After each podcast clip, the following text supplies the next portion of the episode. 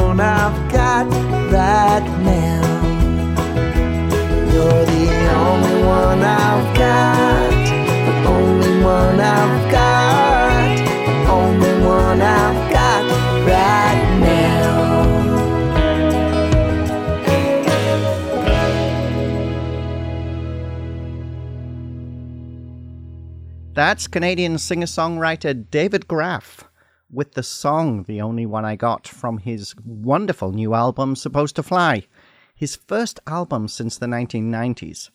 Now, David has just returned to writing and recording music after developing a very successful career as a visual artist. And Supposed to Fly is a fantastic album with a voice that feels like a blend of Tom Petty, Don Henley, and Joe Walsh, and some fine musical support on some really great songs. This is a release that really deserves loads of airplay. And with that in mind, it's my great pleasure to welcome David Graff to Folk Roots Radio. How are you doing today, David? I'm just fine, thanks, Jan. We had a little bit of a preamble before we started this interview. I was telling David how much I love the album, but I truly do. It from the first track I ever heard from this album, it just sounded wonderful. When I picked up the information, I was then intrigued to find out that you actually hadn't been making music for about 20 years, or not music in a recorded form, because you'd been focusing on being a visual artist. I think what I, we should do is let's start off by talking about your music and your art and how it all weaves together. So, in the 90s, you'd worked with Grammy winning producer Greg Ladanyi, and then kind of let it all go, didn't you? Yes, that uh, that album project never got released. Uh, I spent uh, a good part of, of the winter that year in LA. Was a great experience in a lot of ways, but a very it was a difficult uh, situation to be in. He was he was not uh, very sympathetic or or uh, empathetic to what my style of music was, and and it being the '80s, he was insisting on there being huge drum machine sounds and tons of synthesizers and and it just was not working. And so that, uh, that, as I said, that project didn't get released. And I came back to Vancouver, continued to write and play around town, but apart from a, an EP I put in out in about '97, things kind of were kind of stagnant for me in those days. Did you find it was just it, it just didn't feel a good fit then at that time? I mean that that that this wasn't the right way to to use your artistic gift. Yeah, I think I was I was frustrated at at having a hard time getting heard. Uh, in those days, virtually no one put out a record without being signed to a major label. That this was pre, uh, you know, pre-digital age. So, um, as much as I was courting the record labels in Canada and the U.S., things just didn't come together, and I eventually just kind of got burnt out on the whole effort, and uh, and that's when I kind of slid sideways into into making art. And I think you've been living on Bowen Island in BC for a lot of years, haven't you? Yeah, I've been here for most of the last 25 years. Yeah. And you have a, a wonderful studio there. I was checking that on out online when I was preparing for the interview. Yes, yeah, I have a an a art studio that's about a five minute walk from my home, and uh, so I certainly spend a lot of time there. That's making art as my main source of income. So I get the impression that music never went away; it just went away in a recorded form. I you I presume that you you were still making some music locally, perhaps playing with you know friends, that sort of thing, playing a few uh, a few shows, but not really writing to record. Is that the way things went? Yeah, more or less. Uh, there was a period of time where I played very little music for about five years. Um, then my wife kind of encouraged me to uh, to get back into it, and I sort of gradually did so. And I went, I did go through a period of a few years where I wasn't writing at all, but writing has always been uh, something that I do not because I have a specific purpose in mind, but because I just am compelled to write. I'm really glad you do because, as I mentioned earlier, from the first track I heard that was going to be on this project, I, I was just floored and absolutely loved it. Uh, I'm so pleased that you have actually decided to share your musical gift with the world in, in this way. What I'd like to do is to start by talking about that first track because this album, as I, I'm sure anyone listening to this interview will realize that I definitely love, has got some fabulous tracks on it. This, I think, is my absolute favorite. And I think this is a song that you wrote for your daughter, uh, who is Julia yeah. Graff, who, um, you know, is well known as a musician and uh, in production in her own right. So tell us a little bit about this song. Well, um, Julia's mom and I split up in about 1993. So that was the period of time when I wasn't living full time on Bowen. And so the song, the only one I've got, I wrote, it's one of the most kind of directly personal autobiographical songs that if you listen to the lyrics, it's, I guess maybe I was feeling sorry for myself when I wrote it, but it's basically saying, you are the, you know, the only the person that I really have and love in this world. And I, sometimes I'm I'm sorry that that you're in that position that you know you have you, you are the the receptacle for all all my love. This is one of the older songs on the record, obviously, since it was written in in the in the late '90s. But yeah, it's pretty much a a, uh, a, a verbatim uh, expression of, of how I felt at the time. I uh, I've stopped introducing the song on because she plays with me in my band, so I I don't embarrass her by uh, introducing the song in that way anymore. But uh, but that's basically what it's about. Yeah, we should mention to, for our listeners that uh, Julia's mother is Shari Ulrich, who is That's a right. wonderful performer in her in her own right. Uh, I've also had the privilege of seeing Julia play as well, which is is absolutely Uh-huh. wonderful. And yeah, I mean, this song is fabulous. I have to ask, Um, has it ever been in, put into competition? Because it is just such a strong song. I mean, it is absolutely top draw. Oh, thank you. No, uh, I have entered a few of the, you know, the John Lennon songwriting contest and those kinds of things over the years. I'm not sure exactly why I haven't entered it. Maybe because it because it is so personal, and uh, compared to some of the other songs on the album, I, I felt felt like it's less commercial. But it is one of my favorite tracks on the album, along with uh, a couple other so- songs that are not sort of being uh, put forward as singles. Well, you know, one of the things I love about the album is there is such a variety on it. Uh, when you mentioned that this is one of the older songs, what is the period of time that you know that you actually took to bring all these songs together? Uh, there's 13 songs on the album that made the final album supposed to fly. So, what what period of time would it cover? As far as the writing of the songs goes, there's even a song from probably the early 90s, but the majority of the songs, I'd say 80% of the songs are were written in the last three years. So I kind of got I kind of got back on the in the writing groove three years ago and really was writing a lot of songs and most of them the songs on this album are more recent. Does that mean that there is a bank of songs that you have written over the years that, that could have come onto a, another album a little later? Yes, I've got. I have a lot of songs that are that are uh, sort of uh, sitting on the sidelines. Plus, I've I have been writing since we started recording this album, which we started recording in February of 2017. And so since that, then I've continued to write and I have probably six or seven songs now that I've kind of decided will be on the next record. So, bearing in mind, I think when you decided to leave the music business in the 90s, you were feeling a little disenchanted with it.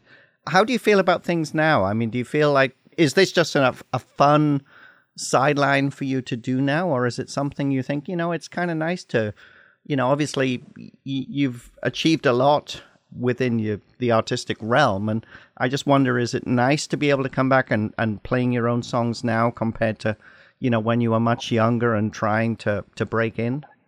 Yeah, it, it, it is definitely. Part of it is because of the, the technological breakthroughs that, that have happened in, in the last, you know, say 20 years that it feels like there's a better chance of being heard and a, and a better chance of now that I've I'm out there and people can hear that my songwriting is is of a pretty decent quality.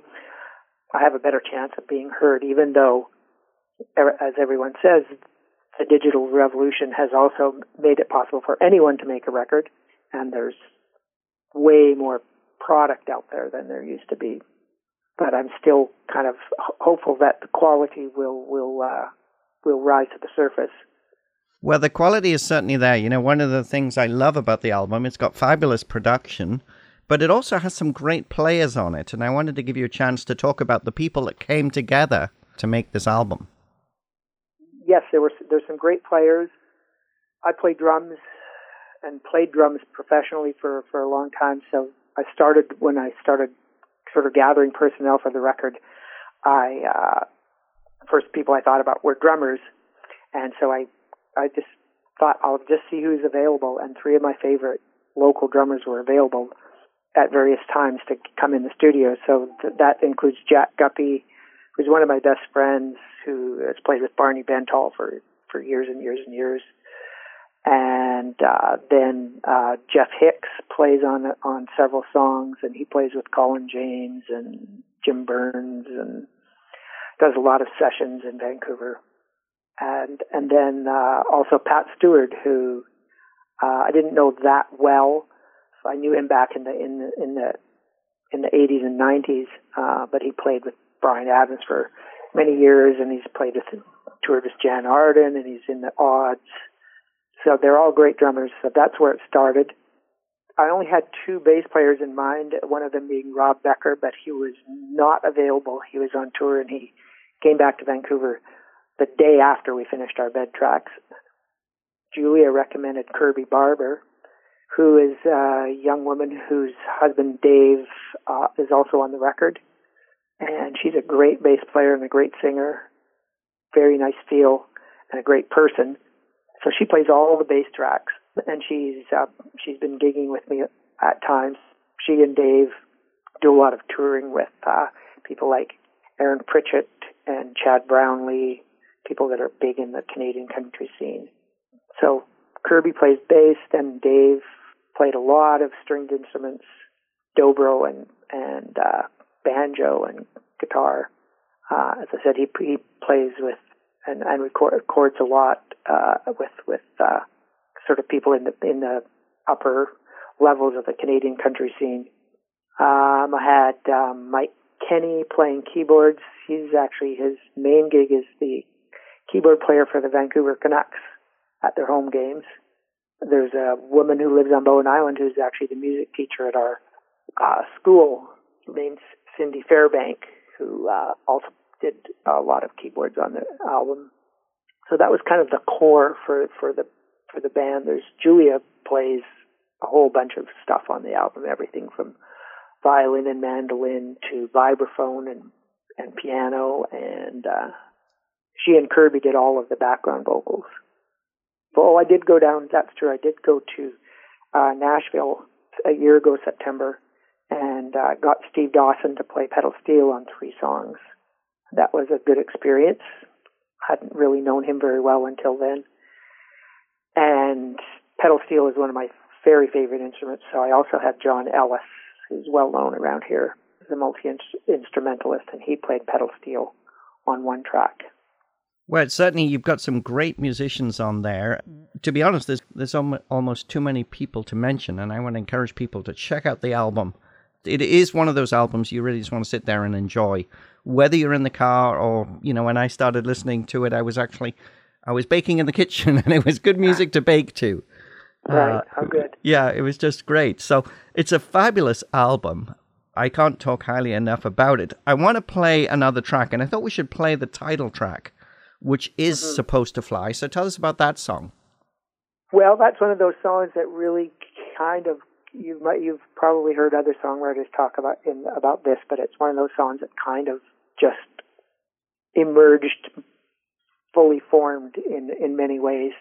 Uh, I got the first verse and the chorus in the span of about ten minutes one day, and I, and and as often happens when you when you're writing, you there's when those ideas come, you just kind of go, yes, I know that's a song. I know that's a great song. That's a great idea. That song is, uh, when people listen to the lyrics, it's, it's somewhat autobiographical in that it does talk about going to LA and, uh, thinking that feeling like you'd, I had come to musical Mecca. The first line of the song, uh, talks about the fact that I grew up partly in southern Alberta. And then I started to embellish, and I didn't want it to be strictly autobiographical, so I turned it into a story about someone who uh, has a hard, a pretty hard life, certainly much harder than I have had. This is him sort of near the end of his life, thinking about his dreams and and expectations for his life, and that's where the title "I I was supposed to fly" comes from as in you know that he was he expected to do great things in his life and his and he's reflecting on the way his life has unfolded and not necessarily the way that he hoped or expected. Right, certainly a great song. Let's listen to that now. This is David Graff with the title track from his wonderful new album, Supposed to Fly.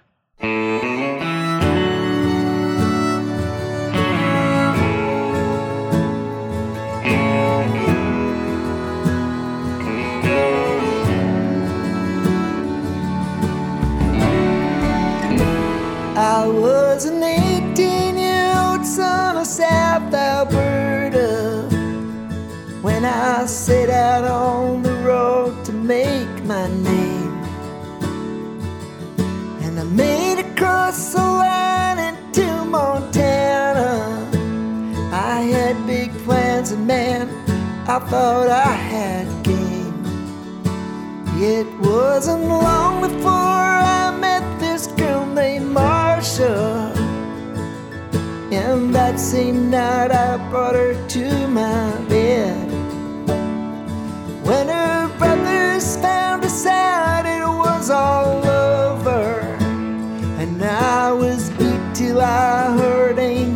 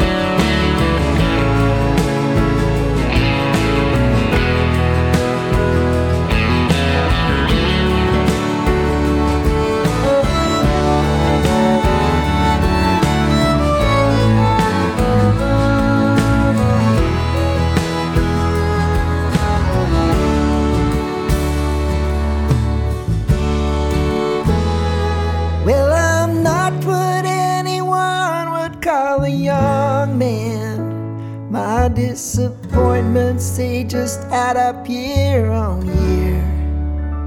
If anybody cared to ask me, I'd say I don't understand why in hell it is God even put me here. I was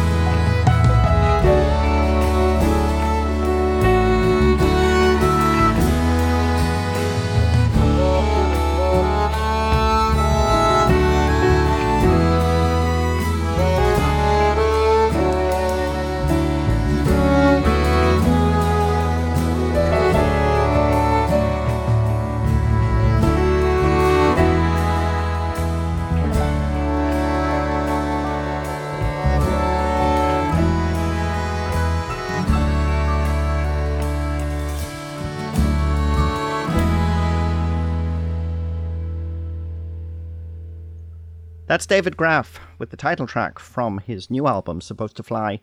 Fabulous album. I can't speak highly enough about this record. And, you know, one of the things about doing this radio show week after week is every now and again somebody pops up on your radar who you're not aware of. In this case, I suddenly realized I should know a bit more about this person, but it's just such a pleasure uh, to get music like this come through. And I can't uh, thank David highly enough for spending some time to chat with us on Folk Roots Radio today. So, what happens now, David? Uh, the album is out there. I'm hopefully not the only DJ, not the only music lover who's going to enjoy this. What are your plans with uh, the record from here on out? Well, I'm I'm kind of taking a little bit of a wait and see attitude, although not passively. We're doing quite a bit of promotion, and the album has been distributed to uh, around 150 different uh, radio stations, and then we're also pushing it digitally. I was, uh, for the month of September, I made it to number two on the Americana chart on AirPlay Direct. So I'm hoping that, that, that the, once the reviews and, and the, the, the buzz about the record reaches a point where I can sort of become better known to people, that I can go out and do some touring, either with my band, which is a six piece band, or or with uh, a smaller group of people. So I'm I'm uh, pursuing that and planning that for for uh, for uh, the coming months. And of course, summer is the festival season in North America. So I'm hoping I can uh, be uh, doing some of those kind of gigs. I know in the early days you had some success with, you know, getting music into to film and uh, TV. Is that something that you'll be able to look at again? Because I think listening to all of the tracks on this album, it is, you know, the, the neat thing about this album is it really does cross over. I mean, there are songs that you could classify more as Americana folk, songs that, that would be strict Americana. You've got country songs in here. Uh, and a lot of them have that poppy feel. I mentioned at the beginning that, you know, when I was first listening to your voice, I think, oh my God, it sounds like a I can hear a bit of Tom Petty in there. I can hear Don Henley and Joe Walsh in there. To me, that this is an album that really does deserve to be listened to. I can't really say that enough times. Oh, thanks. Yeah, well, I've uh, as a songwriter, I've always been drawn to strong melody and hooks. You know, that's that's kind of what the whole music industry is built on. And so I, I always feel like all my songs need to have hooks and I think they all, they all do. Uh, as to your your first part of your question, um, yeah, I'd love to see them uh, getting uh, placed in movies or or television. There's a song uh, on the album called "I Love My Truck," which is kind of a, a, a tongue-in-cheek comment on the the bro country. Some people take the song at face value, and some people get the fact that it is kind of a a, uh, a satirical uh, look at, at that style of music. But it's got a strong hook. I'd love to see that song be a you know a a truck commercial. I, I was going to say, yeah, they yeah. they still like to put those out on TV, so it would be a great yeah. if that if that got taken up that way. You know, it's been really uh, fun to to talk to you today. If people want to learn more about your music, uh, how can they do that? Well, the album is uh, available on uh, for, to stream on Spotify and iTunes Music, and it's also uh, on Amazon, and can also be listened to or purchased from CD Baby. I have several videos on YouTube and individual album tracks. My website is davidgraffmusic.com. Well, it's been great to talk to you today. I certainly will keep my fingers crossed that this oh, album you. does uh, as well as I believe it should, and oh, that we get you. the chance to catch the David Graff band playing some of these songs live. That would be absolutely wonderful. We have mm-hmm. one thing left to do, and that's pick the final track to play. I thought we should play Tough City because it's a really great. Uh, it's got a really rocking driving song. This one. Uh, tell mm-hmm. us a mm-hmm. little bit about this song. Uh, well, uh, that the lyrics for this song came about from being in Tofino, which is on the west coast of Vancouver Island. It's a big uh, surfing and uh, whale watching and tourist destination. And I was there driving along the road and picked up a guy who was hitchhiking, and he certainly appeared, and then he confirmed that he was homeless. And uh, we had a bit of a drive ahead of us, so I asked him about his life, and he was telling me that he had been in Toronto and decided that he didn't want to live on the streets of Toronto any longer, and so he uh, saved up some his money and got a bus ticket to uh, to Vancouver, but then ended up going to Tofino, and so he was kind of living there, and so the song is about that experience and and kind of I kind of imagined his how he might articulate it if it was in a song, his story. So it's a great song. David Graff, it's been an absolute pleasure to talk to you today. This is David Graff with Tough City from his fabulous new album, Supposed to Fly. And check out the banjo playing by Dave Barber on this track. And you're listening to Folk Roots Radio, and I'm Jan Hall.